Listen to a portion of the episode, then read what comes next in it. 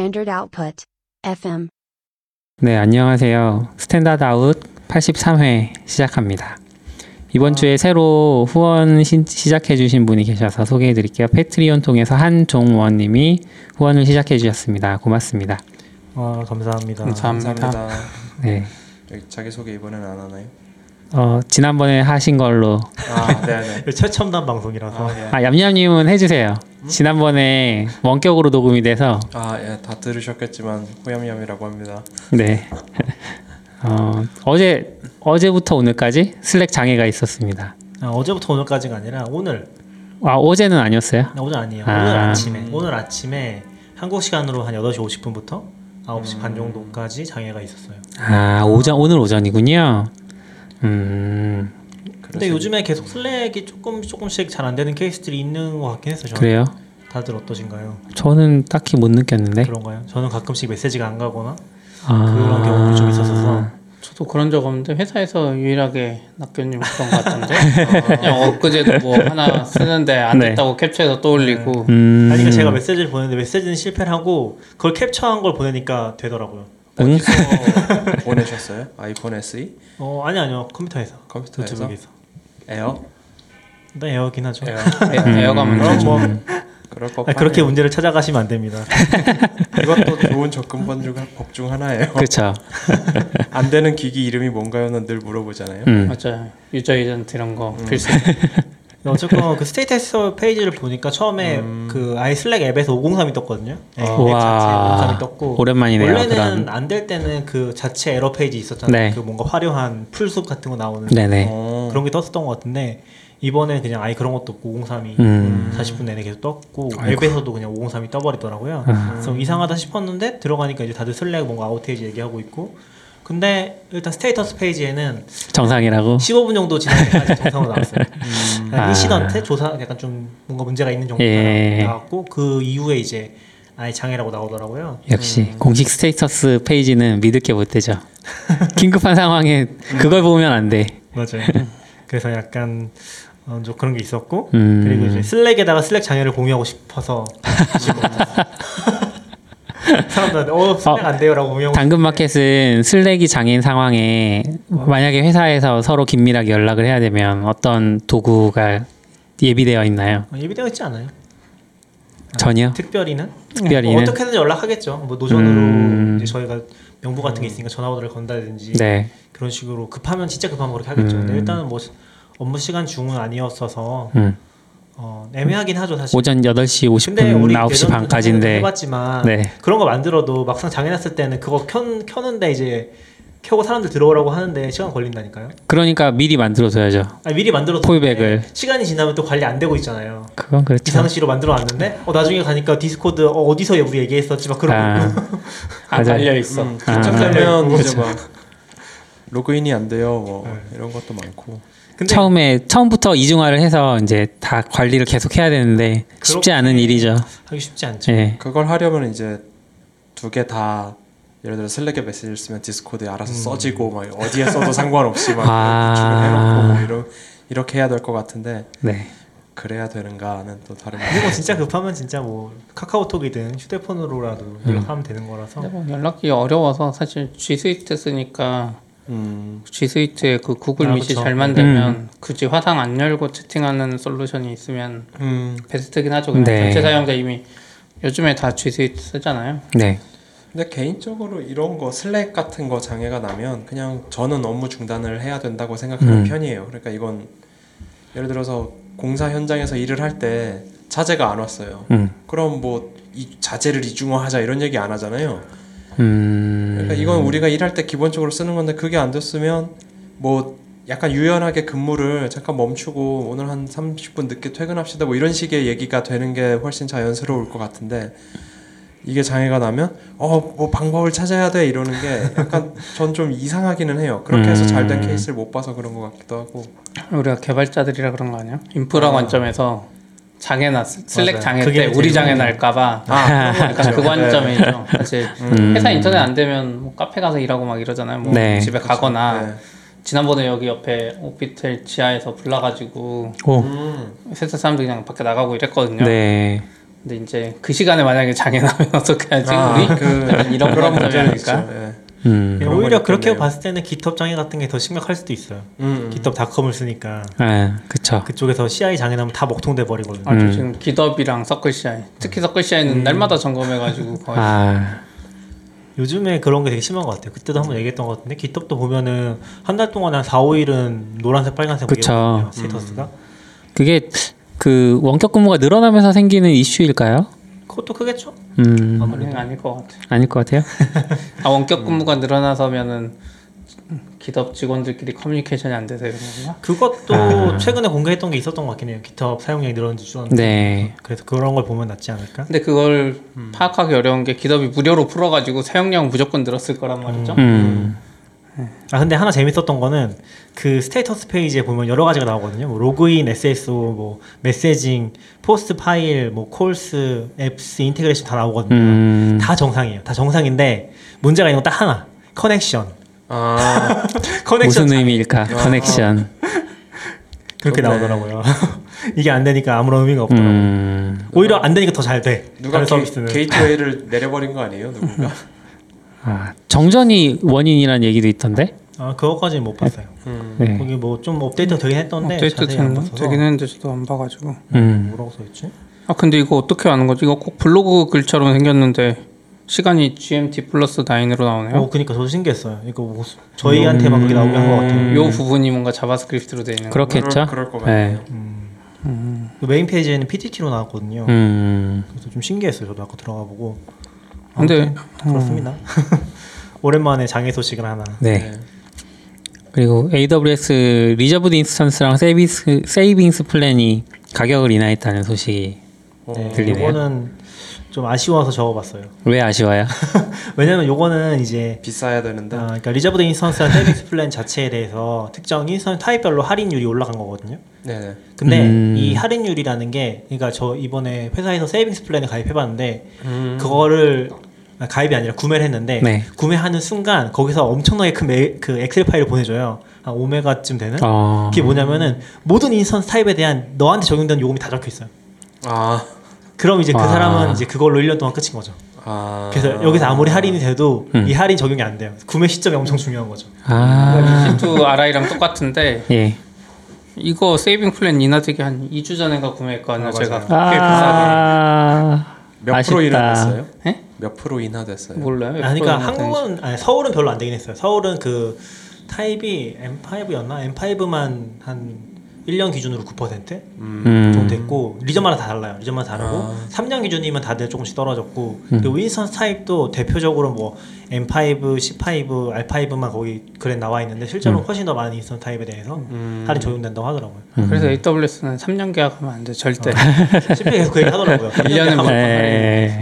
할인율 아무리 높아도 네.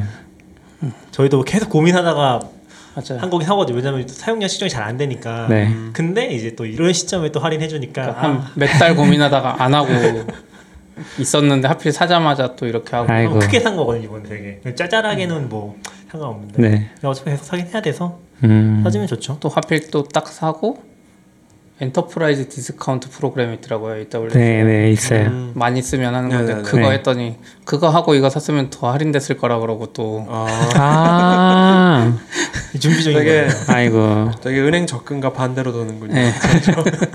점점 이율이 떨어져서 미리 가입해야 된다는. 그렇죠 아니, 이런 거 좀 미리 알려주지. 음. 그러게요. 근데 뭐 알려주기가 불가능하잖아요, 사실. 경험하는 수밖에 없는 것 같아요 음. 다음에 또더 크게 사야죠 뭐 근데 이거는 경험한다고 해서 뭐 나은 방법을 찾을 수 있는 게 아니잖아요. 내가 구매하는 시점을 그렇죠. 조절한다고 해서. 근데 이번에 좀 저는 사실 뭐 요금 문제가 계속 나와서 음. 저희도 이제 그런 걸 구매를 급하게 하긴 했는데 네. 좀 많이 아쉽긴 하죠 시기상 왜냐면 환율도 되게 높고 음. 음. 아, 맞아. 환율 높았어. 환율 거의 뭐 최고로 높았던 시점이잖아요 뭐 한두 달 정도 어, 그 저희 요번에 파트너 계약하면서 약간 독특한 경험을 했는데 저희가 되는 건가요?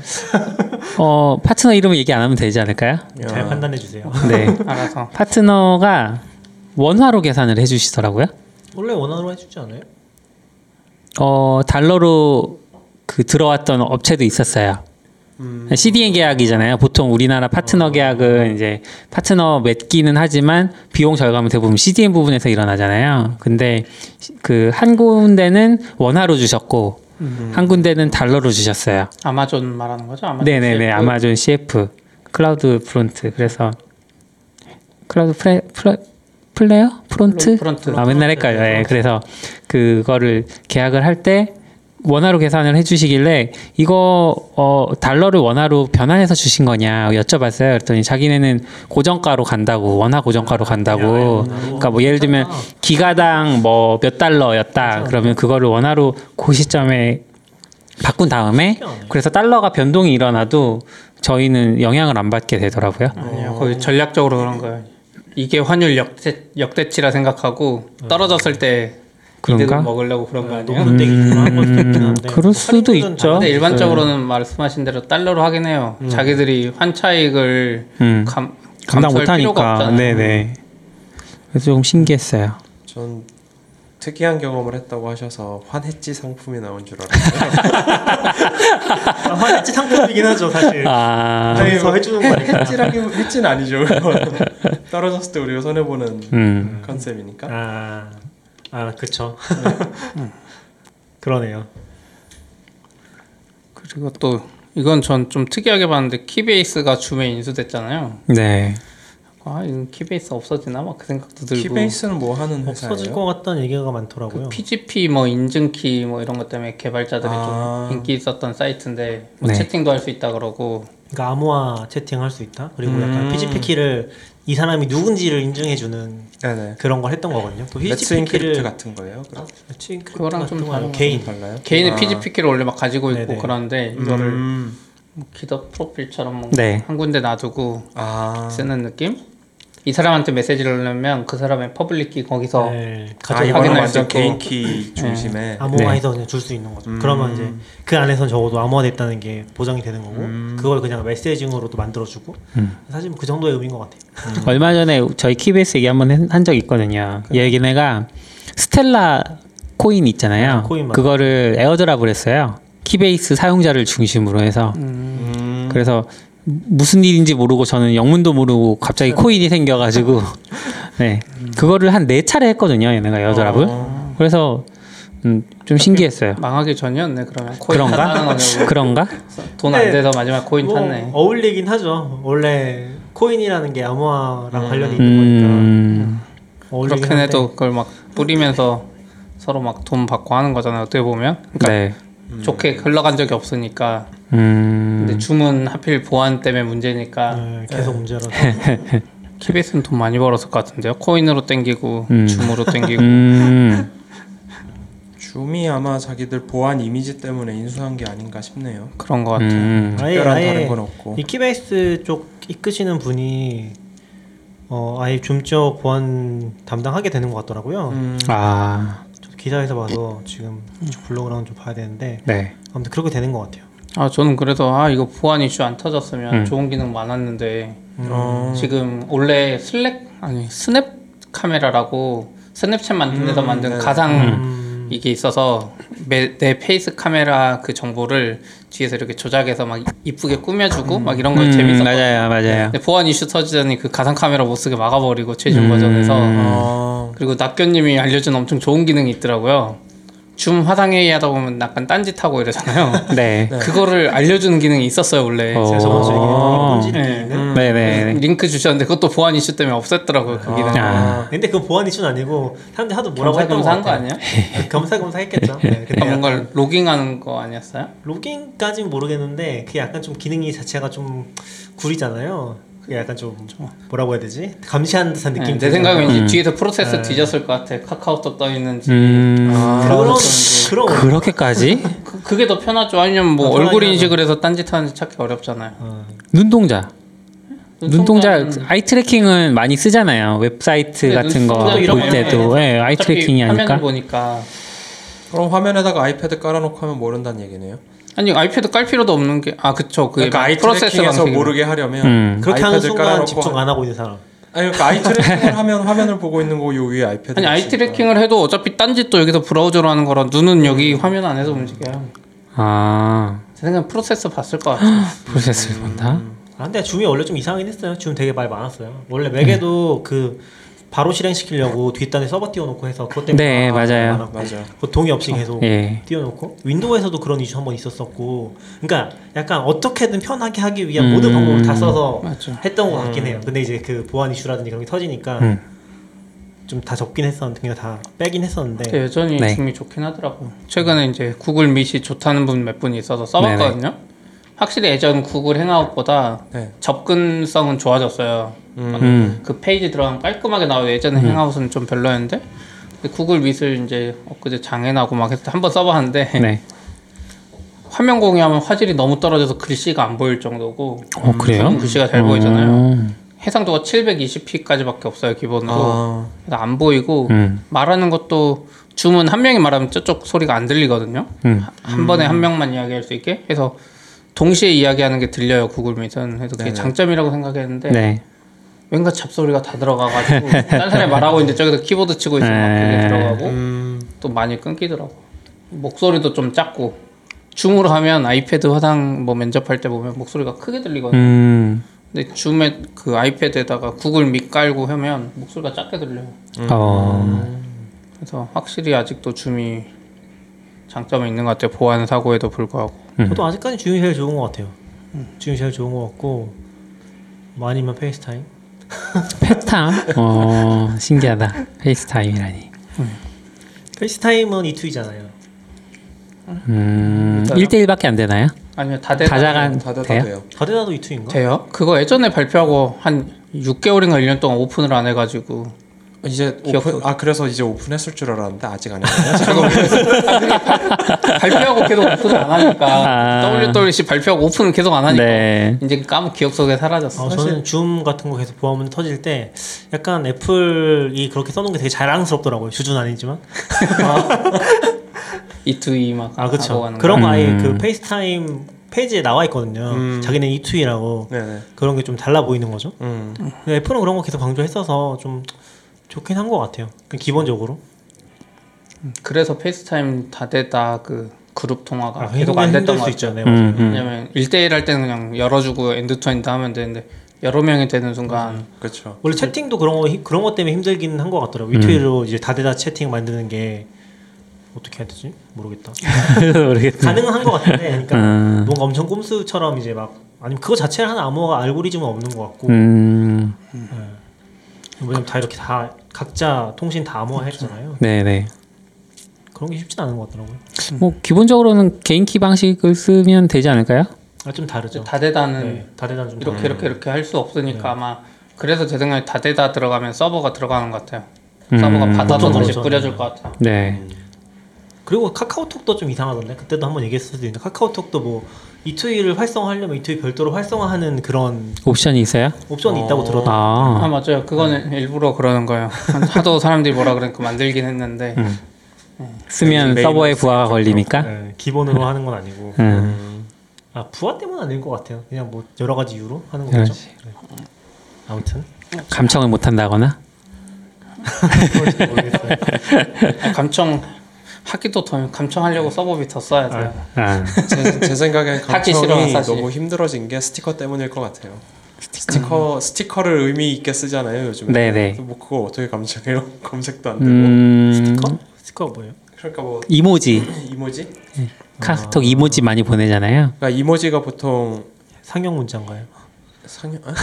그렇죠 상형 문자죠 네. 어떻게 보면은 그러니까 막 사, 사람 얼굴이 뭐 웃는 얼굴이어도 스- 그거를 그림으로 표현할 때는 완전히 다른 의미처럼 보이기도 음. 할수 있거든요 그러니까 검색이 점점 감청은 어- 아. 좀 어려운 거 아닌가 그 생각은 들더라고요 맞아요. 그래서 감청이나 이런 거 도청 제일 쉬운 게 그건 것 같아요. 역시 오프라인이야. 음, 저- 지금 우리가 여기서 하는 걸 도청하거나 감청하려면 저쪽 건물에서 엄청 비싼 카메라로 여기 이렇게 아니 뭐 도청해요. 게. 다 인터넷에 올려주는데. 또 모르죠 누군가 우리를 너무 듣고 싶어서 라이브로? 지향성 카메라 같은 거 좋은 거였으면 들리나? 아, 제가 그럼 근데 마이크- 마이크가 네, 안될 있어요. 것 같은데. 마이크- 마이크로는 안. 되고 이제 입술을 읽어야죠 마이크가 독분술?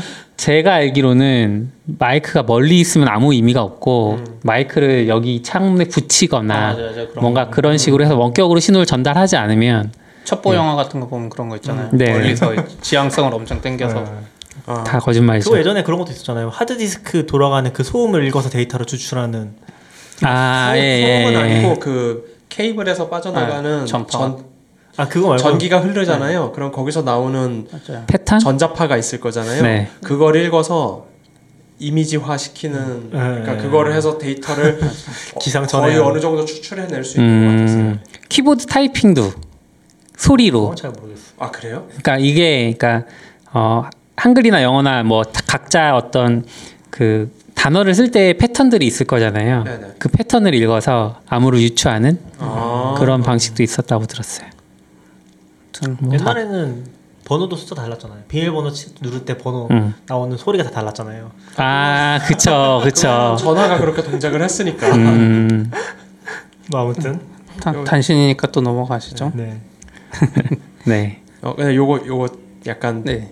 옛날 얘기긴 한데 그 소리 나는 번호 눌렀을 때그 네. 소리를 녹음해서 다른 전화기 수화기에다가 틀어주면 전화가 걸렸어요 옛날엔 그래서 오, 아날로그 시절. 아. 그그 그 소리로 전화를 걸었기 아, 그러니까 그 전자식 키패드 말씀하시는 거죠? 네, 뭐 이렇게 그 띠띠띠 띠띠띠띠띠 이거 이거를 그거를 아, 녹음해서 1410 그걸 녹음 어, 어디서 많이 들었던 녹음해서 다시? 재생해서 보내면 네. 전화가 걸렸어요. 그 요즘에도 그렇잖아요. ARS 그 번호 누르는 방식도 음. 그 소리 가지고 하는 거니까 예. 보면 디지털이 아니라 그래서 그냥 약간 옛, 옛날 상식 하나. 네.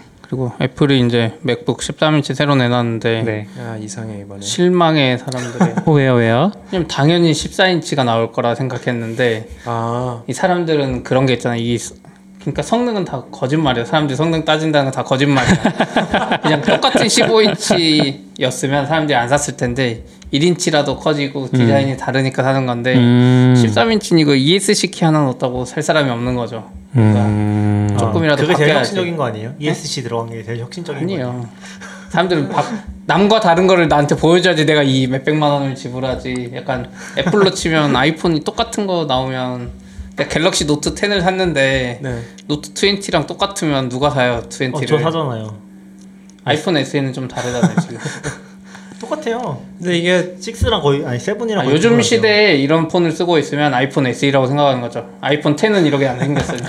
어, 왔다, SE 왔네. 아 SE 왔네. 어, 이렇게 생겼구나. 떨어뜨렸어요. 아 뭐 그건 뭐 물건이. 원래 그러신 분이니까 뭐 이해해요. 물건 함부로 쓰는 차라리 이렇게 만들던지 옛날 디자인으로 다시 맥북 프로를. 음, 근데 저는 그런 것보다 이번 13인치가 좀 이해가 안 갔던 게 저가형이 두 개가 있어요. 음. 그리고 걔네가 CPU가 8세대 인텔 CPU 아, 맞아요, 쓰거든요. 맞아요. 음, 그러면 어쩌면 아직 그 벤치마크나 이런 게 올라오진 않았는데 맥북 에어보다 느릴 수도 있어요. 맥북 에어는 지금- 10세대인가 그러죠? 아. 네, 지금 맥북 에어보다 느릴 수도 있어요. 그러니까 지금 음. 제 13인치는 현재 맥북 에어보다 느리거든요. 물론 이건 음. 2, 3년 된 모델이긴 하지만 네. 근데 그때도 이제 인텔 CPU 업데이트가 잘 안 맞아가지고 음. 한, 한 세대 낮은 걸 써서, 써서 만들어진 건데 8세대가 두 개가 이제 저가 모델이지만 나온 거예요. 그래서 그게 제일 이해가 안 갔어요. 이거랑 그럼 에어랑 차이점이 에어보다 그렇다고 해서 열 뭐야 시키는 게 잘 되지도 않을 것 같고 저 똑같은 네, 방식이죠. 똑같은 네. 방식이라서 차이도 없을 것 같은데 왜 출시한 거지? ESC 키. 그러니까 에어가 있는데 에어랑 에어랑 겹친다는 네. 느낌이 드는 거죠 뭔가. 예. 가, ESC 가 격 차이도 안 나고 무게 차이도 안 나고 에어랑 ESC 키 어. 플러스 touchpad 있잖아요. 아 touchpad 하나로 touchpad 맞나요? touchpad 재고가 너무 많다. 터치바 터치바. 터치바. 터치바. 터치바 재고가 너무 많이 남아서. 차이가 있네요. ESC랑 터치바랑 동시에 있는 거. 있죠. ESC 여기 있죠. 근데 아, 네, ESC랑 터치바랑. 터치바가 예. 이제 지문 인식은 있으니까 네. 그렇죠.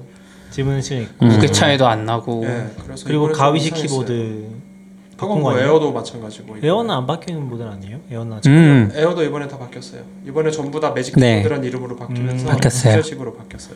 근데 애플이니까 제 생각에 분명히 제안을 네. 했을 거라고 생각합니다. 에어한테 제안을 하는 것도 지금 OS 업데이트하면 갑자기 느려질 걸요. 예전에 애플도 뭐 배터리 오, 오래되면 배터리 용량을 핑계로 속도 네. 늦췄다는 게 결국 밝혀졌잖아요. 아. 아무것도 선택이 안 되네요 아직. 아, 그거 아직 한국에서 안 파니까. 네, 구매부터. 한국에는 안 되는데. 음. 그래서 13인치는 아, 진짜 애매해져 버렸어. 예. 저 원래 13인치를 좋아해서 13인치를 생각하고 있었는데 음. 다음에 기기 바꿀 때 왠지 16으로 갈 것 같아요. 음. 근데 이게 소문에 16인치가 무겁긴 하잖아요. 네, 소문에 올해 안에 14인치가 또 나온다는 이야기가 있어요. 음. 오. 그 루머들 애플 네. 했잖아요. 근데 거기에 아이맥이랑 14인치 이야기가 여전히 계속 있어요. 어, 아이맥은 뭐예요? 저 아이맥 관심 아이맥 많아서. 새로 나온다는 오. 올해 안에. 그게 21인치란 말이 음, 아니면 22인치인가 좀 애매한 사이즈 작은 사이즈로. 그거 아직 그거는 확정이 더 안 된 것 같고 음. 근데 14인치 이야기는 계속 나오는 게 옛날 과도기처럼 또 이거 아이폰 SE 팔듯이 이게 너무 많이 남아가지고 그럴 수도 있어요. 그럴 수도 있어요. 맥북 SE. 네. 맥북 SE. 근데 SE 치고는 너무 비싸네요. 그렇죠. 비싸네요. 약간 최대 배터리 사용 시간이 에어보다 짧네요. 와. 그러니까 이게 무거운데 더 짧아. 음. 최대 저장 장치가 좀 더 클 수 있네요 메모리랑. 아 저장 장치 메모리 차이 좀 큰 것 같아 메모리. 아니요 13인치 저가 모델은 8기가에서 시작해요. 아 그러니까 최대가. 최대 메모리. 최대가. 예. 음. 근데 32기가 기다리는 사람 은근 많았던 것 같긴 하거든요. 많죠. 그러니까 근데 13 원래 32기가를 13 기다리기 위해서 돈을 낼 수 있는 사람이 저가 모델을 살 거냐? 저 이건 좀 다른 문제인 것 음. 그러니까 애초에 저가 모델 사면서 32기가 가는 게 저는 효용이 없다고 생각해요. 아니 13 13인치. 13인치 저가 모델 그러니까 CPU 8, 13인치 8세대 저가를 CPU를 사- 쓰면서 메모리를 왜 메모리를 max로 아. 32기가로 할 이유가 음. 거의 없어요. 그걸 쓴다면 얘기하시는 네. 거죠? 가격 기반으로. 저 같은 건데 할 것 같긴 한데 그게 실제로 성능의 차이를 얼마나 줄까? 결국에 제일 큰 차이는 Touch ID밖에 없. 아니 touch밖에 없네요. 예, 거의 그래서 좀 그래서 되게 근데 이해 안 CPU는 가는 낮아. 네. CPU라도 10세대면 뭐 그러려니 하겠는데 물론 네. 그랬으면 이 가격이 안 나왔겠지만 네. 그러니까 프로라고 하기에는 또 너무 싸요. 맞아 프로라고 하면 안 돼. 음. 네, 뭔가 그러니까 에어 같고 오히려 맥북 음. 같고 뭐 그런 느낌이라서 좀 이상했어요. 애매한. 근데 8세대랑 10세대 성능 차이가 많이 나요? 저잘 몰라서. 예, 많이 나요. 인텔이 최근 몇년 동안 거의 10년 넘게 발전이 없었잖아요. 아, 그, 그, 그 되게 작은 발전이 쌓여서 차이가 좀 있는 것 같아요. 아. 어쨌든 한 3세대쯤 지나면 확실히 에어에 쓰는 CPU가 아? 프로에 쓰는 음. 저가 CPU보다는 벤치마크상은 더 좋게 나오니까 음. 좋아지긴 하는 것 같아요. 그리고 이제 공정이 더 좋아지고 발열 줄고 에너지 사용량 줄고 뭐 음. 이런 것들이 그래서 배터리 생기니까 차이 나 나 보다 그러면. 아 그럴 수도 있겠네요. 애매하긴 하네요 진짜. 애매하긴 음. 하네요. 뭔가 되게 차라리 에어를 산다 이걸 살 거면 그 생각이 더 많이 들었어요. 에어 아 에어가 심지어 가벼울 수 있는 게더 음. 가벼울 수 있는 게 어댑터도 얘는 더 작은 거 쓰잖아요. 아, 그쵸. 큰거 쓰고. 네. 어댑터도 와트수도 저 작으니까. 사실 애플한테 감동 받은 포인트들이 몇 개가 있는데 언제예요? 여러 가지로 그냥 항상 역- 역- 아, 감동 받는 예. trackpad trackpad 너무 좋고 네. 그다음에 지금은 바뀌긴 했는데 옛날에 자석으로 충전하는 그 네. 아, 아, 그거 너무 맞아요. 좋았고 네. 뭐 지금 아니지만 네. 그리고 약간 주가 그래프 보면 너무 좋고 아, 그리고 지금 얘기하려고 했던 게 뭐냐면은 맥북 에어의 어댑터가 진짜 충격적으로 작아요. 아, 그게 에어. 아, 다른 기기들의. 29와트, 아, 29와트짜리 아이패드용 예. 29W. 그래서 그걸 봤을 때 아 맥북 에어가 단순히 이게 가볍다는 게 중요한 게 아니라 음. 이거랑 같이 세트로 의미를 음, 가지는구나. 싶긴 하더라고요. 근데 저걸로 맥북 프로 충전이 안 되더라고요. 그러니까 켜놓고 있으면 되긴 해요. 거의 조금씩, 조금씩. 아, 심지어- 현상 유지 정도? 아, 심지어 센 거 돌리면 배터리가 1%씩 줄어. 아, 그래서 되게 신기했어요. 근데 그 포인트는 되게 뭐랄까 약간 좀 다른 회사에서 느끼기 힘든 포인트라고 해야 되나? 음. 그러니까 에어를 가져갔을 때 어댑터를 보면서 어, 괜찮은데라고 느끼잖아요. 음. 그리고 사실 애플 외에는 이- 애플은 지금 USB-C로 와서 이렇게 쓰고 있긴 한데 네. 지금도 웬간한 노트북들은 다 그 중간에 달린 거 아, 너무 아, 옛날 세대에 계세요. 요즘 USB-C입니다. 심지어 그래서 LG 그램은 잘 모르겠는데 심지어 윈도우 쪽에는 그 아까 그 보여주신 이런 외장 어댑 아. 배터리로 충전하는 애들도 있어요. 음. 오. 애플이 프로 라인이 좀 센 거고 네. 저도 최근 그러니까 저도 최근까지 USB-C가 왜 좋은지 잘 이해를 못 했는데 음. 그런 거 보니까 USB-C가 좋다는 생각이 좀 들긴 하더라고요. 중간에 그 덩어리 없는 게 음. 덩어리 뭐죠? 그 뭐라고 하지? 보통 외국에선 brick이랑 어댑터. power brick 뭐 이렇게 아. 부르는데 아 맞아. 그냥 애플은 power brick을 네. 꽂는 데다가 넣은 거지. 네. 다른 데는 중간에 넣은 거고. 그쵸. 아 그쵸. 근데 그냥 더- 디자인 차이라고 볼 수도 있고요. 디자인 차이는 아니고 제가 봤을 때는 그냥 그 power brick은 막 앞에도 다른 부품이고 재활용 가능하잖아요. 고장 났을 음, 때 음. 약간 자기들 수율 맞추거나 단가 낮추려고 그렇게 한 것 같아요. 아, 디자인 네. 자체를 음, 있을 애플처럼 하면 거예요. 좀 힘드니까.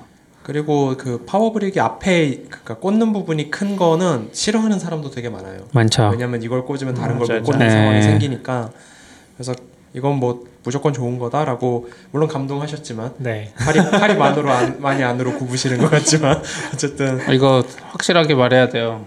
주식을 가지고 있는지 안 가지고 있는지. 아, 저, 이제 주식은 한 주도 가지고 있지 않습니다. 아, 아쉽네요.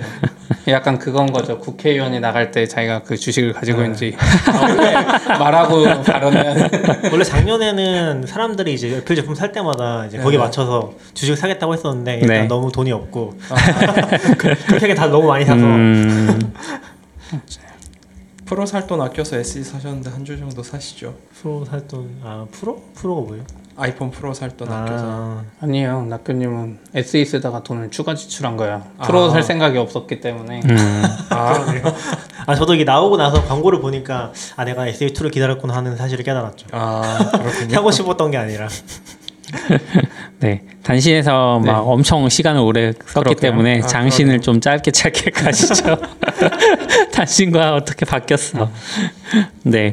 Visual Studio Online 이거 원래 이제 예전에 우리가 한번 다룬 적 있잖아요. 근데 얘가 이름을 Codespace로 바꿨더라고요. Codespace로 바꿨는데 이게 이제 다룰까 하다가 넘어갔는데 그 다음 주에 GitHub Satellite가 있었잖아요. 거기에서 바로 Visual Studio Codespace를 도입을 해가지고 맞아. 온라인에서 바로 할 수 있는 그런 환경이 됐죠. 그러니까 온라인에서 GitHub repository를 바로 수정할 수 있는 아직은 안 나온 거 아니에요? 공, 그 네, 우리가 공개만 한 거죠. 예. 네. 음, 근데 지금도 간단한 파일 수정 같은 거는 GitHub에서 그냥 해버릴 수 있거든요. 아, 있긴 한데 어렵진 않은데. 뭐가 문제냐면 그 syntax highlighting이나 그쵸, 뭐 자동 그쵸. 완성 이런 것 때문에 음, 사실 힘들었잖아요. 음. 근데 이제 이거는 다 지원해 주니까. 예. 그리고 심지어 코드 볼 때도 지금은 막 Octotree라고 왼쪽에 뭐 깔아가지고 네. GitHub repo 보긴 하는데 이건 맞아요. 그냥 VS Codespace로 뜨면 거기서 바로 바로 음, clone 안 받고 어제도 특정 서비스에서 제 장애 나니까 제일 먼저 하는 게 git clone 받아서 빨리 다운 받아서 이렇게 연습하는 건데 서비스가 많아서 예, 네. GitHub에서 바로. 되면은 음, 편하죠. 맞아요.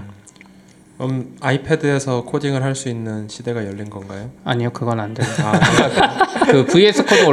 저도 그때 아이패드로 막 시도했었거든요. 네네. 아이패드의 문제는 아이패드 그 사파리 브라우저가 해상도가 엄청 크게 작게 나. 그러니까 음. 화면에 한 웹 브라우저 웬만한 게 하나에 안 나와요. 해상도 문제로. 아. 아이, 패드가 좀 잘못한 건데. 음, 그래서 Visual Studio Code 띄우면 엄청 작게 나오고 그리고 애플이 좀 브라우저가 좀 폐쇄적이잖아요. 네. 그래서 그 사파리 엔진만 쓸 수 있잖아요. 크롬도 사파리 엔진 써야 되잖아요. 네. 네. 해가지고 그걸 지원을 제대로 안 해요. VS Code 아. 온라인. 음. 그래서 일부 기능이 안 된다고 하는데 조금씩 되기는 해요. 음. 음. 저는 보면서 역시 독점 회사라는 생각밖에 안 들었는데?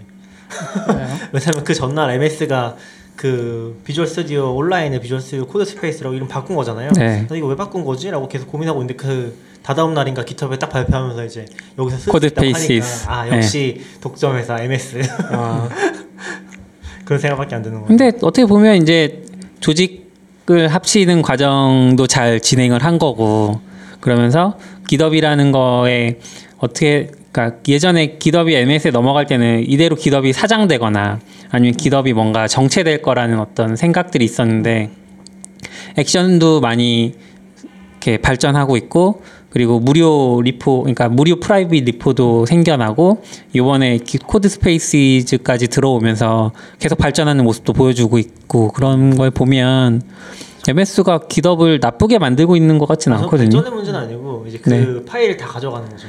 그다 안에서 가져간다? VS Code를 집어넣은 거잖아요. 제품을 네. 집어넣은 거잖아요. 이게 네. 사실 MS 스타일이잖아요. Internet Explorer처럼 아, 그렇게 봤을 때는 근데 약간 음, 생태계 관점에서는 되게 좁아지고 있다는 생각이 들긴 하죠. 사용성이 나빠진 건 아니라서 저는 약간 거부감이 덜하긴 한데 그런 게 여기 파이어. 파이어 그렇죠, 그렇죠. 네. 아이의 모든 게 이제 마음에 안 들어. 아니 딱 이제 음. 딱 아무튼 박자 맞춰서 여기서 발표하고 어 이거 왜 바꿨지 다들 궁금하는 찰나에 음. 이제. 깃허브에서 딱 발표하니까 네. 아 이게 이렇게 아다리가 딱 맞아 떨어지고 아, 아다리 아다리?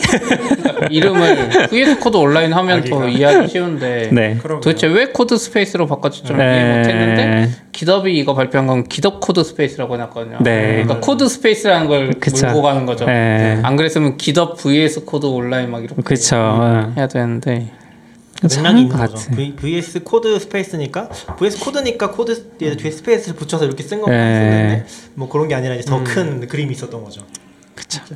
이게 실제로 이거 써보면 편한 게 제가 이제 프로그래머스 한국의 그 음. 프로그래머스 거기 네. 통해서 채용이나 이제 그 코딩 테스트나 과제 뭐 이런 걸 봤거든요. 네. 그쪽에 진행하면 그러면 예전에는 거기가 자체 브라우저로 막 띄워서 코드 보게 해놨었어요. 아, 네. 음. 엄청 불편해서 거기 분 만났을 때 제가 그 VS Code에 들어가는 에디터가 사실 open source로 열려 있거든요. 네. Monaco 네, Editor만 Monaco. 해서 그런 이야기를 해줬더니 그 다음에 음. 그걸 쓰시 쓰셨거든요. 오. 그래서 코드 과제 검토할 때 엄청 편해요. 음.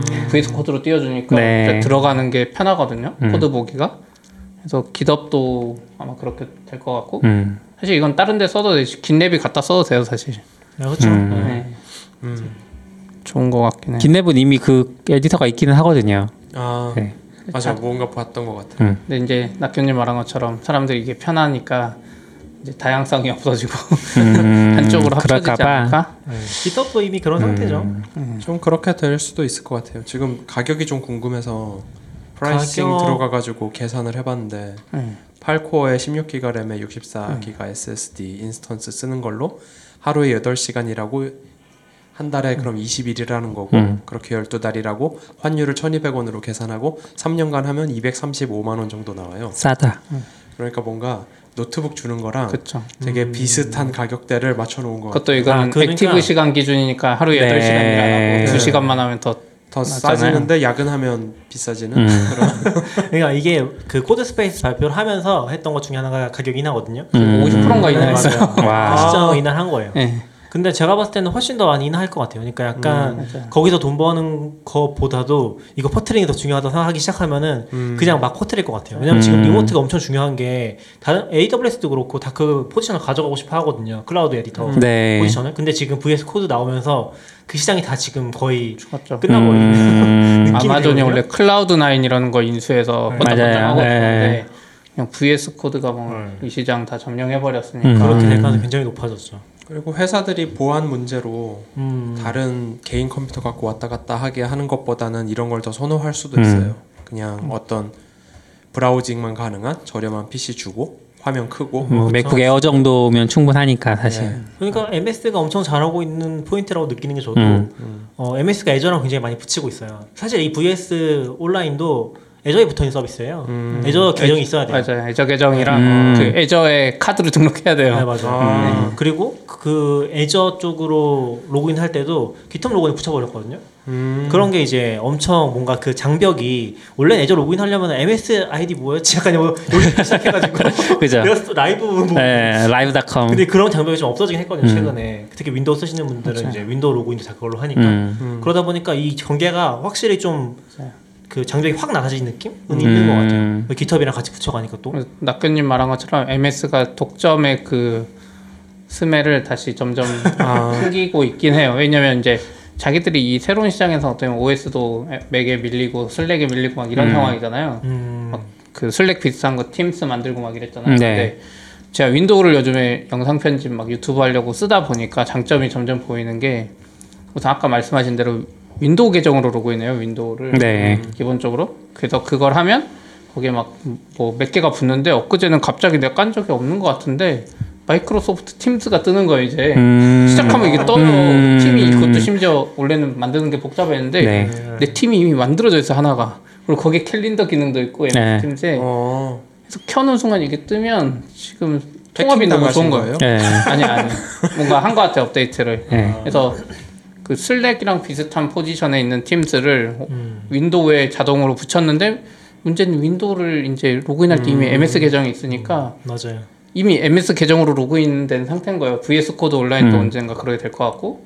그래서 점점 통합되다 보면 그리고 제가 최근에는 그 영, 유튜브에도 올렸는데 이 안드로이드 폰을 윈도우에서 제어할 수 있거든요. 다 아 근데 그것도 MS 계정 기반이에요.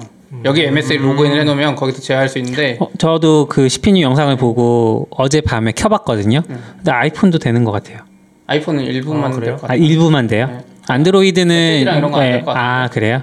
뭐 어쨌든 이제 그 옵션에 그 여러 당신의 아이폰과 안드로이드 폰을 연결할 수 있습니다. 뭐 이런 식으로 적혀 있더라고요. 실제로 파일이나- 해보진 않았어요. 파일이나 아마 그 뭐죠 클립보드 이런 건아 그래서 걔들 방식이 어떻냐면 예전에 이런 거 아이폰도 그렇고 같은 와이파이 붙어 있어야 되잖아요. 네.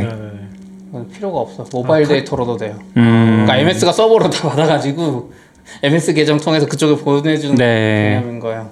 와, 옛날에 IE 무료로 나온 거랑 비슷한 느낌. 아 뭐 그 정도 음. 수준이 아니고 무료가, 그냥 그 무료가 아니죠. IE는 합체돼서 나왔죠. 근데 이것도 점점 그런 거그내 사용자 휴대폰 앱도 MS 네. 그 윈도우에 기본 깔려 있어요. 그러니까요, 그러니까 그러니까요. 지금 다 그냥 넣어놓고 써라 이렇게. 그리고 음. 갤럭, 갤럭시 폰에는 그 앱이 앱이 아니에요. 그냥 설정이 이미 들어 깔려 있어요. 맞아요. 그러니까 그 독점 시절의 이 방법을 지금 다시 쓰고 있는 음. 네. 느낌이에요. 근데 생각해 보면 그 아이는 좀 다른 문제긴 했잖아요. 뭐 딜리트가 안 된다거나 안 쓸 방법이 없으니까. 삼색기랑 합쳐버려. 네. 근데 이거는 클라우드랑 약간 절묘하게 맞아 떨어지는 부분이 있는 것 같아요. 이렇게 통합이 된다는 건. 그러니까 저는 좀 이번에 느낀 게 윈도우 쓰면서 이게 사실 제일 큰 문제가 라이센스 키거든요. 그러니까 윈도우랑 음, 그네들 음. 라이센스 키 문제 어떻게 해결할지 진짜 궁금했는데 얘기하신 것처럼 그 Live랑 그 계정이랑 통합되면서 그 키를 다 추적할 수 있게 돼버렸어요. 음. 사람들이 마이크로소프트 계정으로 윈도우를 쓰는 순간 그 라이센스 키가 다 추적이 되거든요.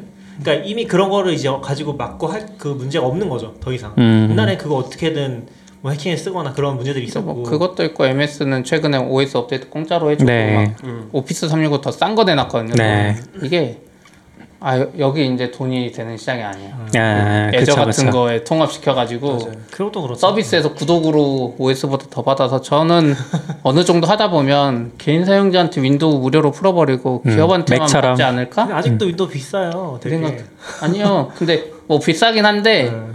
예전에 MS도 사실 돈 내던 시절이 있었어요. 아니 맥도 그쵸. 맞아요. 아, 예. 그래요? 어, 네. 전그 시대는 아니라 몰라요. 아니요. 바로, 바로 앞에. 에이, 까먹은 거예요. 좀 몰라요 진짜. 뭐 맥 OS Lion인가 바로 우리 그 전만 저 해도 Lion도 안 썼어요. 아, 근데 케이스이네요. 그전 Snow Leopard 즈음부터 네. 쓰기 시작했기 때문에 그때 즈음부터 무료로 됐을 네. 거예요. 음. 그 Snow Leopard도 안 썼고 그 다음인 것 같은데. 그 가격이 점점 싸져서 지금 아무데나 계속 쓸 수 있는 라이센스가 10만 원이고 네. 한 대만 설치하는 거는 음, 사실 저 이베이에서 막 천 원에도 팔아요.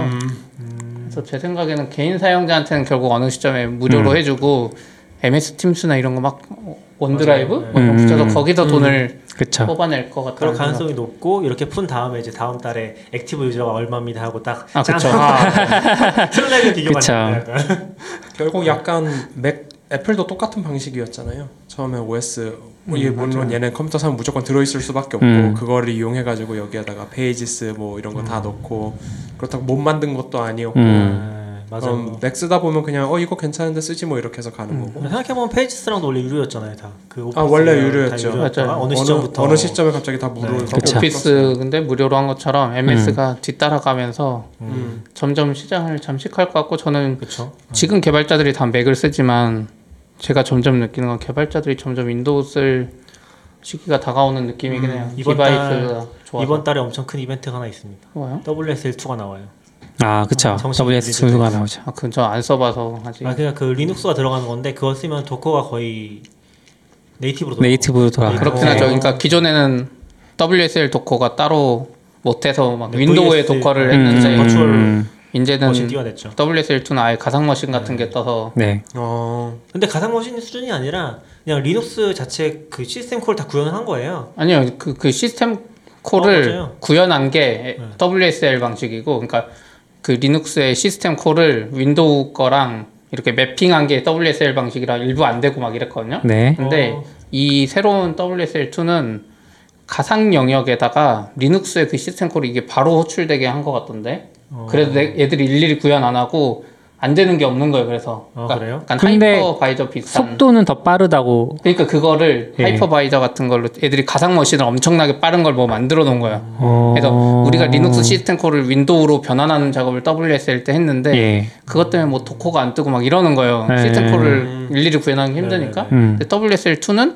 애초에 약간 가상 머신 같은 영역에다가 그걸 띄우는 방식을 쓰기 때문에 system call을 구현할 필요가 없는 거죠. 윈도우 API로 다시. 음, 그래서 약간 그게 기대되는 거라고 저는 저도 대충 원리, 알고 있어요. 원리적으로는 잘 모르겠는데 아무튼 지금 프리, 인사이더 프로그램이라고 네. 프리미엄 네. 이미 들어가서 테스트 하시는 분들이 좀 있고 그리고 Docker 쪽에서도 아예 WSL2 release가 들어가 있어요. 이게 음. 무슨 말이냐면 원래 홈에서는 Docker for Windows가 안 됐거든요. 네. 근데 이제 홈에서도 되고 음. 그러니까 홈 버전, 그러니까 윈도우 홈 버전 네, 있잖아요. 네. 윈도우 10홈 버전에서 되고 프로페셔널 되고 WSL로 엄청 더 쉽게 쓸 수 있게 돼가는 거죠. 이게 조금 웃겼던 게 원래 홈 버전에서 Docker를 못 깔았던 이유가 네. 그 버추얼라이제이션이라는 옵션을 못 켜거든요. 네, 홈에는 네. 없거든요. 그래서 안 깔렸던 건데 네.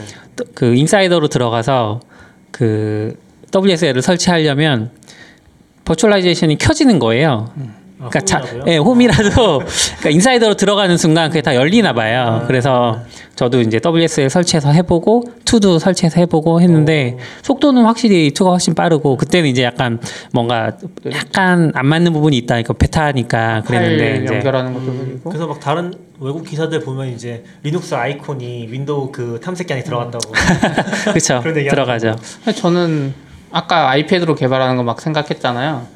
저는 아이패드로 개발하는 것보다 Surface 윈도우 태블릿에서 개발하는 게 훨씬 빠를 것 같아요. 아. 그리고 훨씬 더 안정적이고 말씀하신 대로 리눅스 같으니까 음. 우리 리눅스 서버 개발하듯이 네. 에디터도 그냥 음. 모르겠어요. 진짜 리눅스 GUI가 어떻게 되는지 그게 더 모르겠지만 좋을 수도 있어요. 저도 어제 그 글 하나 쓰려고 Rails new 한번 하려고 맥에서 삽질하는데 음. 이 Docker 없이 하려고 하니까 의존성이 막 Rails가 제 메인 그 시스템 루비 있잖아요. 거기 네. 깔려 있고 그러니까 맞아요. 자꾸 거기 아. 타면서 다 깨지는 거예요. 의존성이. 음. 그리고 막 C 라이브러리 설치하는 게 리눅스랑 또 다르니까 네. 막 버전이 다 꼬여가지고 한참 헤맸는데 근데 이제 윈도우 쪽에서는 오히려 더 낫다고 보는 게 음. 제가 원래 처음 Docker 경험했을 때 좀 충격이었던 게 Docker는 리눅스에서 쓰면은 진짜 native거든요. 네. 그냥 아무런 차이가 없어요. 그냥 프로세스니까 실제로. 그렇죠. 근데 그 경험을 맥에서는 할 수가 없어요. 맥은 어떻게 해도 음. 무겁고 지금 계속 얘기 나오는 게 도커포 맥이 무겁다. 이거 네. 이렇게 쓰면 무겁다. 그래서 차라리 virtual machine 깔아 쓰는 게 더 낫다. 음, 그렇게 맞아요. 쓰지 않은 글들이 좀 있거든요. 그렇게 하는 사람들도 있더라고요. 네. 이슈도 있고 그 느리다는 이슈가 네. 그게 저도 가끔씩 보면은 아무것도 안 들고 있는데 막 Docker for 왜 혼자서 막 맞아요. 90퍼 치고 네. 있고 돌아서. 보면은 근데 그런 것아그 Kube도 있거든요. Kube도 못 써요. 그거 키는 순간 음. 컴퓨터 다 엄청 느려져요. 어. 그래서 못 키는데 그 대신에 이제 virtual machine이 차라리 낫다 이러고 있는데 어, 윈도우에서 이제 WSL2 들어가면은 윈도우 잘 쓰시는 분들한테 이제 그 갭이 없어지겠죠. 진짜 음. 리눅스에 쓰던 것 같은 느낌이 나겠죠. 근데 맥은 지금 오히려 그런 것들을 잘 해결 못 하고 있어서 그렇죠. 이게 좀 WSL2가 굉장히 중요한 그 터닝 포인트가 될 것 같긴 해요. 저는 영상에서는 이제 저한테 가장 큰 장벽은 윈도우 laptop을 쓸 때 가장 큰 장벽은 touchpad기는 해요. 아직 음. 그거 하나 나온 것 같아요. 그러니까 원래는 리눅스나 뭐 아니면 Docker 이런 개발 환경 쪽이 한 축이 더 있었는데 이제 그 축은 거의 해소된 것 같고 음. touchpad가 문제인데 서피스 프로 얘기하셨잖아요. 기대가 좀 되긴 해요. 서피스 사실. 쪽에 있는 터치패드는 나름 괜찮다고 음. 들었고 그리고 사실 터치패드 시대는 이제 좀 가죠. 그래요? 사실 왜냐면 맥에도 여기 화면에다가 화면을 터치한다, 이제. 아, 아, 맥에 터치가 돼요? 안 되잖아요. 그러니까 그 소문이 계속 나오는 아, 이유가 소문. 음. 서피스나 이게 해보면 터치패드를 이제 더 이상 쓸 필요가 없는 음. 유물이 되는 아. 거예요. 지금 저희 애기만 해도 막 모니터 이런 거 보면 막 누르려 그래요. 맞아요. 이게 더 편해요. 어떻게 보면 우리가 집에서 애들한테 맨날 교육시켜요. 모니터 누르는 거 아니야. 지문 묻어. 직관적이죠. 네. 근데 지금 이게 어쩌면 이 이런 형태의 노트북, 네. 랩탑이라고 불리는 거, 우리가 지금 이게 없어지는 과정을 보고 있는 거일 수도 있을 것 같아요. 음. 그러니까 이제 프로그래머들조차도 다 온라인에 올, 이런 게 올라가고 온라인에서 음. 프로그램을 작성할 수 있다면 이런 노트북이라는 형태 자체가 무의미해질 수도 있죠. 그냥 모니터 있고 음. 화면만 나오고 그렇죠. 라즈베리 파이만 연결해서 음. 타이핑하면 나머지는 전부 다 온라인에서 돌아가고 이러면 필요 없는 거니까. 그렇군요. 전 빨리 적응하겠습니다. 또 세상은 윈도우를 천천히 변할 거예요. 20년쯤은 예상합니다. 아니요. 에이, 그렇게 오래 안 걸려. 전 한 5년에서 10년 사이로 봅니다. 저는 한 10년 보는 게 제가 네이버 2008년에 처음 들어갔을 때 음. 그때 다 윈도우 쓰던 시절이었거든요. 웬만한 사람들 예. 개발자들도 극소수만 맥 쓰고 맞아요. 네. 그때 회사에서 맥 쓰는 사람이 한 명인가 있었는데 그 사람이 도대체 맥 쓰는 이유를 모르겠더라고요. 막 키보드 불편한데 막 하고 네. 개발자 누가 좋다 그랬다고 네. 해서 썼는데 그게 벌써 12년 전인데 음. 그 이후로 한 2년 지나니까 갑자기 맥으로 싹 넘어갔거든요. 개발자들이. 맞아요. 근데 저는 윈도우로 넘어오는 거는 더 빠를 수도 있는 게 음. 아까 말한 대로 뭔가 통합되고 뭐 음. 이게 막 이러다 보면 이게 너무 비싸요. 그리고 음. 네. 아 맞아요 비싸긴 하죠. 저도 성능도 점점 근데 이제 저는 비싸긴 한데 서피스도 비싸요. 그러니까 무슨 말이냐면 서피스가 아닌 머신들은 별로 안 좋거든요. 얘기하신 터치패드 문제도 있고 그러니까 기본적으로 그 경험이 그렇게 좋지 않아요. 제가 봤을 때 제가 이번에 그 HP 머신도 샀잖아요. 음. 그거 사는 순간 역시 윈도우 싫다는 느낌이 딱 들어요. 왜냐면은 거기서 뭔가 그 하드웨어 상에서 나는 소리가 있어요. 약간 지직지직하는 소리가 나는데 그게 은행하려고 몇 개 뭐 플러그인 깔고 했거든요. 그러고 나니까 계속 그 소리가 나는 거예요. 거기서 음. 이게 어디서 나는 건지 모르겠지만 부품 중에 어딘가 나겠죠. 근데 그거를 한번 싹 지우고 나니까 또 안 나. 그러면 그 소프트웨어가 이상한 네, 거죠. 그거는 그래서 그 아니 근데 부품이 저는 다 소프트웨어가 좀 어릴 아니에요? 때부터 그런 게 있어요. 저 어릴 때부터 컴퓨터 썼으니까 약간 이 컴퓨터가 시동 소리만 들어도 이게 정상인지 아닌지 구분할 수 있거든요. 오. 다 할 수 있어요. 이거 우리 키보드 소리 듣고 다 알고 계신 거 아니에요? 건 비밀번호? 그 하드디스크 딱 소리 들어보면 네. 하드디스크 초기화가 안 돼서 띠띠 걸리고 이제 다시 또 계속 띠 그런 소리가 있잖아요. 네. 근데 아. 그 옛날에 컴퓨터 쓰는 분들 그런 거 알거든요. 음. 근데 그런 거라서 그런지 모르겠는데 맥에 왔을 때는 그런 경험을 다 차단시켜 근데 버리는 맥도 똑같아요. 지금 제가 어, 비쌀 맥에서 결제하려고 가끔 몇 개 깔았거든요. 패키지를 어쩔 수 없이 막 네. 홈뱅킹이라 하고 깔라고 하잖아요. 음. 깔았더니 파이어폭스 날마다 죽는 거 알아요? 아, 그래요? 그게 아. nProtect인가 뭔가 이상하게 깔려서 아이고. 파이어폭스를 계속 맞아. 죽여요. nProtect는 네, 쓰레기 쓰레기. not 아, protect예요 쓰레기를 하면? 네, 어제 잠깐 도, 돌아가서 그래서 이제 네. 근데 윈도우가 또 그런 것도 있어요. 쓰면 쓸수록 느려지는 아, 경험. 확실히 있어요. 맥은 그런 게 좀 덜 하잖아요, 확실히. 덜하죠. 네, 근데 이제 안드로이드도. 안드로이드도 요즘은 느려진다는 느낌 아니, 없거든요. 느려져요, 느려져요. 오래 써도. 근데 앱을 깔면 느려지고 지우면 음. 다시 괜찮아지죠. 근데 윈도우는 이게 느려진 상황에서는 무슨 짓을 해도 커버가 안 돼요. 포맷하고 새로 깔지 않으면 그래서 제가 얘기했잖아요. 컴퓨터 산 다음에 은행 하는 건 다시 버추얼 머신 깔아서 그 위에 띄운다니까. 요 아니, 뭐 그럴 수 있죠. 근데 이제 그렇지 않더라도, 그러니까 은행과 관련된 이유가 아니더라도 그냥 쓰면 쓸수록 좀 느려지고. 그렇긴 한데 이제 저는 세상이 좀 더 바뀐 게 저는 요즘에 한 몇 년 동안 맥 새로 사거나 그러면 무조건 새로 설치하거든요. 음, 옛날 생각하면 이게 엄청 스트레스였는데 요즘엔 다 클라우드에 있어서 어. 새로 설치하는 게 한 몇 시간 안에 다 끝나고 그렇죠. 그 환경이 다 구축이 돼요. 음. 그래서 윈도우도 그런 거에 스트레스가 좀 적을 것 같고 윈도우에는 사실 내장에 그 타임머신 같은 게 있어요. 그래서 특정 지점으로 뒤로 아, 돌아갈 수 백업이라고 있어요. 있죠, 백업. 네.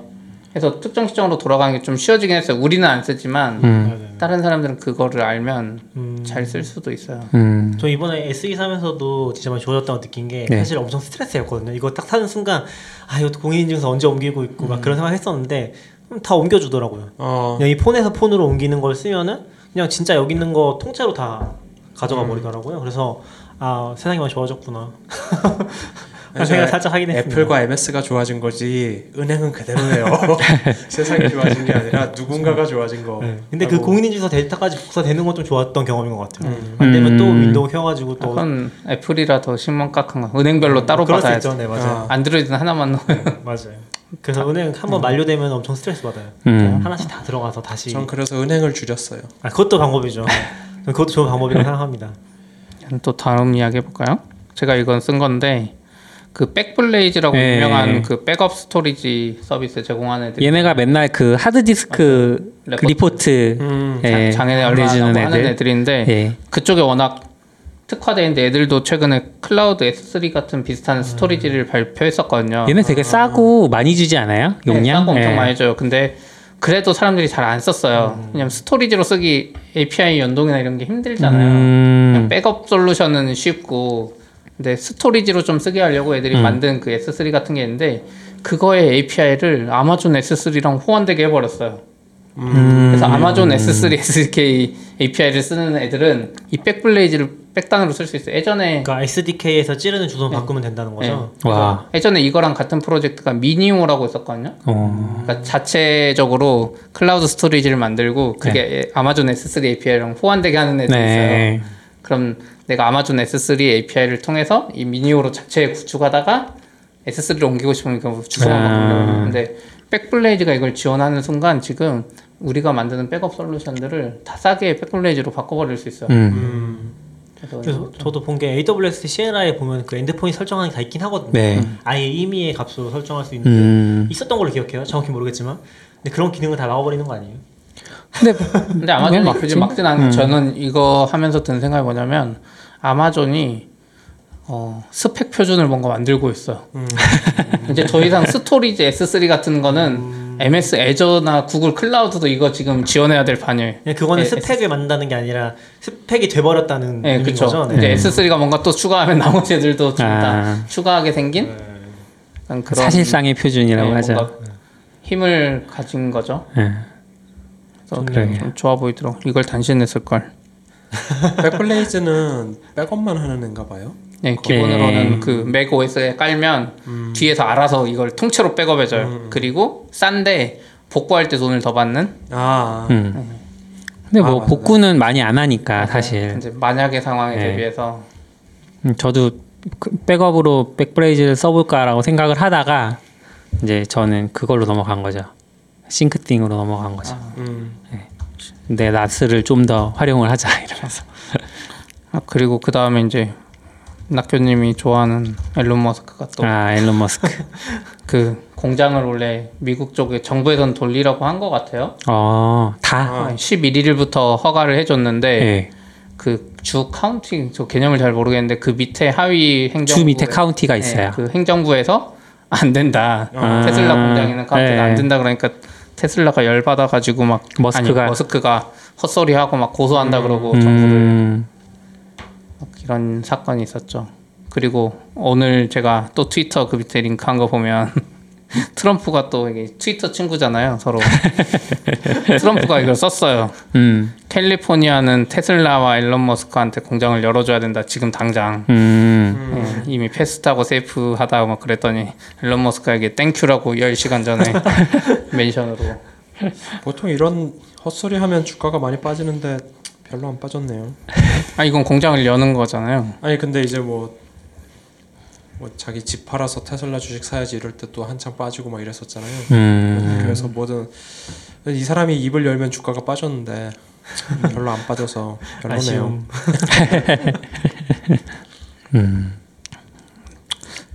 대단한 것 같아요 둘 다 아 모르겠어. 아 이것도 제가 썼다 전 다음에 단신에 써야 되겠다 제가 쓴 거는 다 당신인데 지금.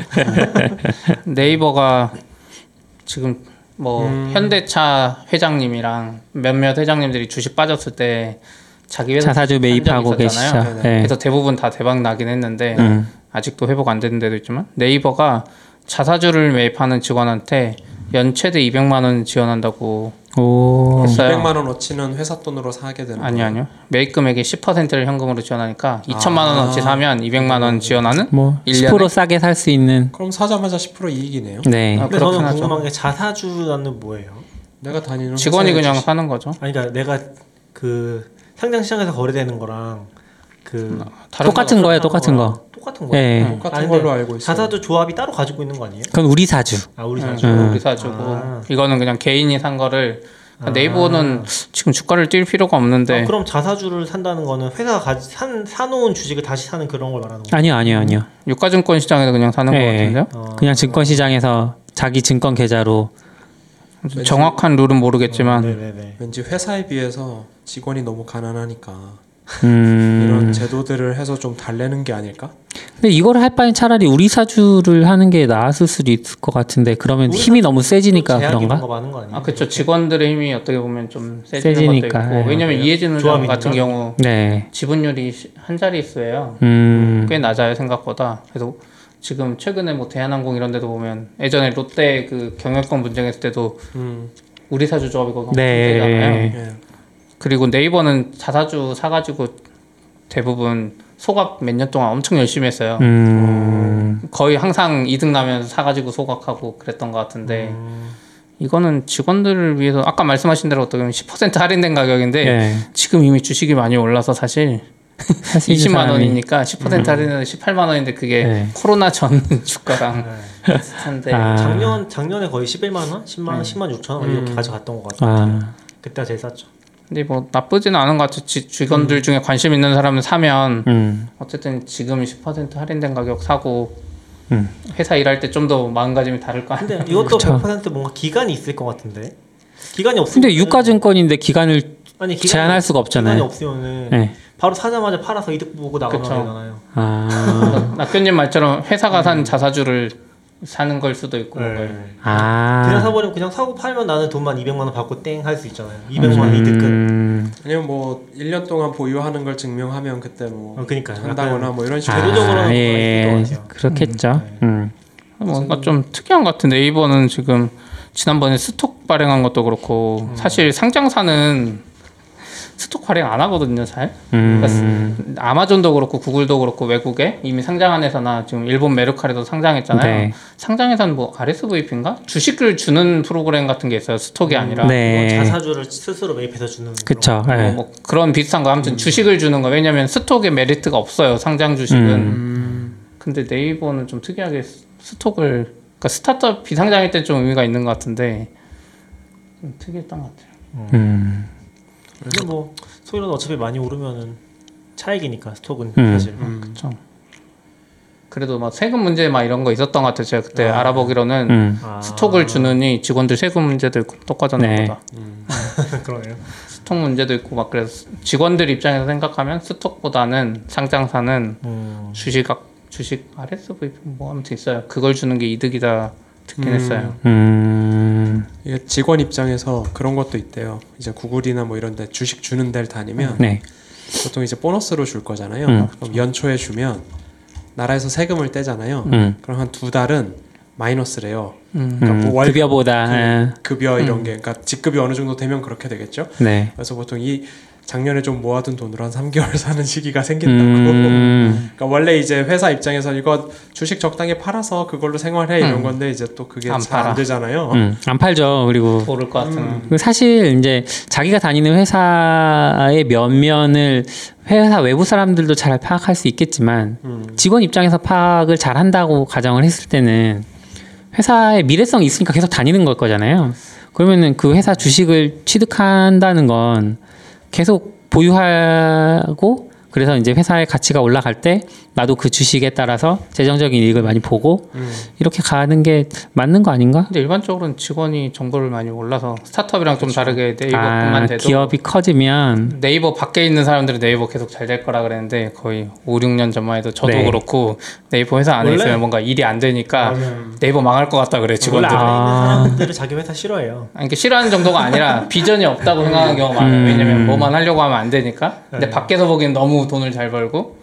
그래서 사실 직원들이 일반적으로 큰 회사일수록 아. 그런 생각 가지기 쉽지 않아요. 그리고 큰 회사에도 어떤 부서는 일이 막 액티브하게 돌아가면 우리 회사 너 잘 되고 있어 아무 문제 없어 이러는데 실제로 음. 망해가는 회사들도 있- 있고 저는 기본적으로는 약간 성장하는 회사에 들어가서 물론 기회가 꼭 있는 건 아니지만 그런 회사일수록 뭔가 이런 기회가 더 많이 주어진다고 생각하긴 하거든요. 음. 네네 뭐 물론 상장 회사만 사면 되고 자기가. 음, 그렇죠. 근데 이제 뭐 파이낸스적으로 그렇게 얘기도 하더라고요. 왜냐면 파이낸스적으로 그 회사의 주식을 사는 거는 이 회사가 망했을 때넌 이중으로 부담을 지는 거라고 음. 아 그런 얘기도 하긴 하더라고요. 그럴 수 있죠 네. 음. 근데 약간 관점에서 따라서 뭐 잘 판단해야 되는 것 같아요.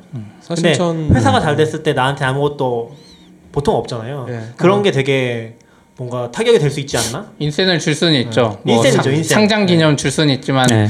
진짜 잘 주면 천만 원? 음. 그렇죠. 네. 그리고 사실 대부분의 사람은 그냥 평범한 기업에 다니니까 음.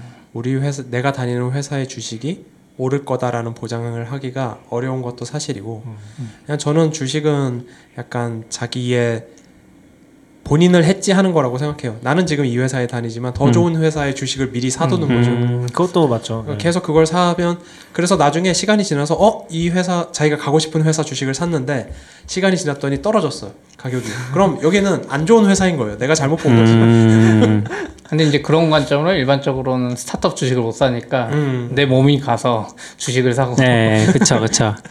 몸으로 주식을 몸으로 사는 주식을 사고 또 네. 나와서 다른 데 주식 나의 몸과 나의 시간. 네. 네. 근데 뭐 이번에 스타트업 주식 살 수 있는 무언가가 생겼다라는 얘기 아, 요새 거 좀? 그런 게 유행인 것 같아요. 그러니까 두나무에서도 비상장 그 거래소 맞아요. 만들었고, 어. 근데 두나무 쪽은 좀 재밌었던 게 삼성증권 계좌 통해서, 그러니까 아마 이거는 그 뭐라고 하지? 그 증권사에 예탁된 통행 주식들을- 조건인가 뭐 맞아요, 거 맞아요. 그거를? 보장해 주는 것 같아요. 음. 이 사람이 가지고 있다. 아 그걸 통해서 거래할 수 있도록 해주는 것 같고 그리고 또 제가 봤던 거는 판교 거래소 여기도 좀 네. 있었는데 여기도 비상장 주식 거래하는 거 개인들이 올려서 하는 데거든요. 음. 근데 뭐 거래가 많거나 그 주식이 많이 올라 있는 건 아니고 또 재밌었던 거 저는 개인적으로 그러니까 스타트업도 펀드 형식으로 투자하는 데들이 좀 있잖아요. 네. 그- 그 펀드가 만기가 돼서 해산을 해야 되는 거예요. 음. VC로 치면 VC가 자기 돈이 아니니까 10년짜리 펀드 있으면 그 중에 일부를 이제 투자하는 거거든요. 네, 네. 그러면 이 회사가 지금 더 잘 될 것 같다고 이 펀드 만기가 네. 내년에 끝나면 아. 돈을 주기로 했으니까. 내년에 팔아야 되는 거구나. 다시 해산을 하든지 아니면 새로 펀드를 만들어서 그 펀드 자금을 네. 바꿔치기 하든지 해야 되거든요. 그래서 그걸로 해서 이번에 판교 거래소에도 그런 메모리 하나 음. 올라와서 자체적으로 좀 주선해 주는 것 같더라고요. 그게 맞아요. 뭐 어디냐? 코너스턴 투자 파트너스 이쪽에서 음. 컬리 지분 일부를 엄청 크진 않고요. 계산해 보니까 한 어, 21억 정도인데 음. 요 정- 이- 원래 더 작았던 것 같은 늘어나는 것 같아요. 그래서 지금 음. 10만 주 정도를 개인한테 매각할 수 있도록 해주는 것 같더라고요. 그래서 좀 재밌긴 했어요. 전 이런 게 계속 생기는 이유가 뭐 요즘에도 마찬가지인데 스타트업 미국은 스타트업 뭐 하고 하면 직원들한테 주식이 많이 나가잖아요 스톡 네. 이런 걸로 네. 한국은 저희 시작할 때만 해도 스톡 절대 안 주는 회사들도 많았고 음.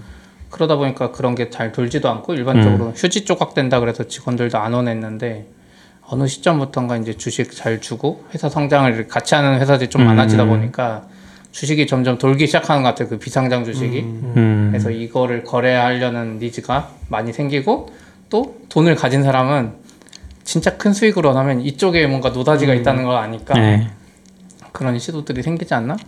그러니까 저는 좀 느끼는 게 한국도 사실 이런 게 굉장히 유행했던 게 닷컴 버블 때잖아요. 네. 닷컴 버블이 너무 망해서 음. 그때 살아남은 게 사실 뭐 다음이나 네이버 정도밖에 없는 거잖아요. 따지고 보면은. 그래서 뭐 카카오나 네이버 쪽에선 돈 버신 분들 좀 있다고 하는데 그 이후로는 진짜 싹 죽어버린 시장이었다고 생각하거든요. 특히 이제 상장 기준 너무 세지면서 음. 중간 정도에 있는 기업들 상장도 못 하고 그런데 지금 최근에 이제 유니콘 되는 기업들이 나오기 시작하면서 음. 여기도 보면 다 그럴 가능성이 있는 기업들이 보통 있는 것 같아요. 음. 투자 굉장히 많이 받고 몇 천억 단위로 받은 기업들이 올라오는 거 봐서는 그래서 저는 좀 이거 보면 느꼈던 게 아, 닷컴 버블이 한 번 더 올 수도 있겠다. 음. 한 2022년, 2023년쯤에 아. 이런 기업들이 막 상장을 하면서 음. 막또 거기 이제 지금 미국이 그렇거든요. 지금 미국이 들어가는 회사들 보면은 아직 적자인데 가치는 엄청 뻥튀기 돼 있고 네. 그런 상태로 막 올라가고 있는데 이게 한 2023년쯤까지 지속되면서 한국도 거기 합류하고 이제 버블이 터지거나 음. 그러지 않을까 하는 망상을 좀 해봤습니다. 그럴 수도 있겠네요. 네, 낙교님의 시장 전망이었습니다. 아니 전망은 아니고 근데 지금 약간 한국은 그런 기업들이 없거든요. 그러니까 약간 배민급 정도 되는 데서 상장한 데가 하나도 없잖아요. 음. 생각해 보면은 그쵸. 그런 기업들이 아마 몇 년 안에 상장을 할 것 같은데 뭐 그런 포인트들이 좀 재밌을 포인트인 것 같아요. 음. 스타트업 보는 입장. 한국은 버블이 저기 바이오에서 먼저 터지고 아 그렇죠. 한국은 한국은 사실 바이오가 휩쓸고 있긴 하죠. 지금 네. 봤을 때는 원래 그런 얘기 많이 하잖아요. 원래 제약 회사들은 파이프라인을 약 파이프라인을 한 10개에서 20개씩 가지고 있는데 음. 게임 회사들처럼. 근데 지금 한국 것들은 다 한 개 가지고 사잖아요. 아. 이거 성공하느냐 실패하느냐의 모든 걸 걸고서 이제. 네. 근데 아무튼 좀 재밌는 포인트인 것 같아요. 이렇게 나와 음. 있어서 어, 그래서 예전에는 이제 주식이나 이런 거를 팔기 어려웠는데 이런 게 생기면서 조금 여지가 생기고 일반적으로 잘 모르는 분들이 많은데 회사가 뭐 투자 받거나 뭐 이런 중간 단계가 있으면 구주를 원하는 VC들도 많아요. 음. 그래서 기회는 있어요. 회사가 잘 나간다는 가정하에. 근데 이제 회사들은 또 주식이 너무 분산되는 걸 막으려고 직원들이나 뭐 누가 외부에 산다 그러면 음. 회사가 사는 경우도 있고 음, 회사가 VC 연결해서 회사가 이미 투자했던 VC가 음. 다시 사가는 경우도 있고 해도 방법은 많, 많아질수록 좋은 것 같아요. 근데 음. 저도 느끼는 게 개인 입장에서는 사실 이런 거 사기가 되게 애매하긴 해요. 왜냐면은 어차피 사실 우리가 비상장 주식 얘기하면은 이거 어떻게 돈을 벌 수 있어라고 되게 많이 물어보면 음. 사실 아무도 알 수 없잖아요. 진짜 최악의 경우는 그쵸. 그 회사가 이상한 데 인수돼가지고 네. 지분 그냥 놔두고서 다 그 경영권만 가져가 버리고 음. 영원히 회수 못할 수도 있어요. 일반적으로 그렇게 인수하는 좀 안 좋은 케이스가 많아요. 네. 50.1%나 음. 51%만 음. 인수하고 나머지 주식은 안 사죠. 네. 의결권도 없고 그냥 그 휴지 조각 음. 사실상. 그거는 사실상 진짜 알 수 없는 거라서 약간 리스크는 가지고 약간 좀 저는 만약에 투자한다면 이제 버리는 돈이라고 생각하고 그렇죠. 나중에 잘 되면 좋은 거고 음. 뭐 그렇게 생각할 것 같긴 해요. 그런 포인트들은 좀 있는 것 같아요. 그러니까 우리가 뭐 회사에서 잘 아는 입장도 아니고 네. 그리고 여기도 지금 컬리 나와 있는데 컬리도 보면은 대주주 지분율이 10% 거의 밑으로 떨어질 것 같아요. 어, 지금 한, 아. 한 자릿수 되는 것 같던데? 네, 지금은 10%? 음. 네, 작년까지는 25% 정도 됐거든요. 음. 투자 금액이 워낙 크니까 이게 금방 줄어들면 또 이제 의사 결정을 누가 할지도 알 수 없어지는 거죠. 네. 그 펀드들이 할 수도 있고. 맞아요. 내가 좀 자세히 보긴 해야겠지만 뭔가 P2P 같기도 하고 P2P이긴 해요 네, 기본적으로. 거래 거래 네. 방식이 좀 그래 보여서 네, 그래서 약간 법적인 것도 내가 다 네, 챙겨야 되고. 어떻게 보면 음. 그래서 비상장 주식 거래가 엄청 힘들죠. 그래서 믿을 만한 게 못 되는데 저는 어쩌면 재밌는 포인트는 음. 어쩌면 펀드 해산에서 나오는 거는 그런 리스크는 좀 적지 않나? 음. 라는 생각이 들었어. 개인 대 개인으로 하는 건 진짜 좀 무섭고. 음. 아무튼 뭐 그게 알겠습니다. 있었어서 여기까지 하실까요? 네. 네. 수고하셨습니다. 수고하셨습니다. 저거 예전에는 4K 오래 갔는데 왜? Standard output. FM.